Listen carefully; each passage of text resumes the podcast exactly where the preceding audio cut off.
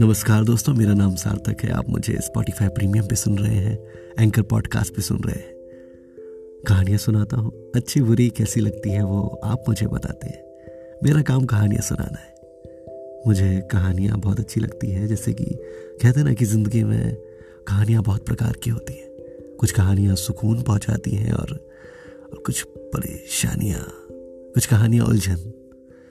तो मेरी कहानियाँ आपको सुकून पहुंचाती हैं।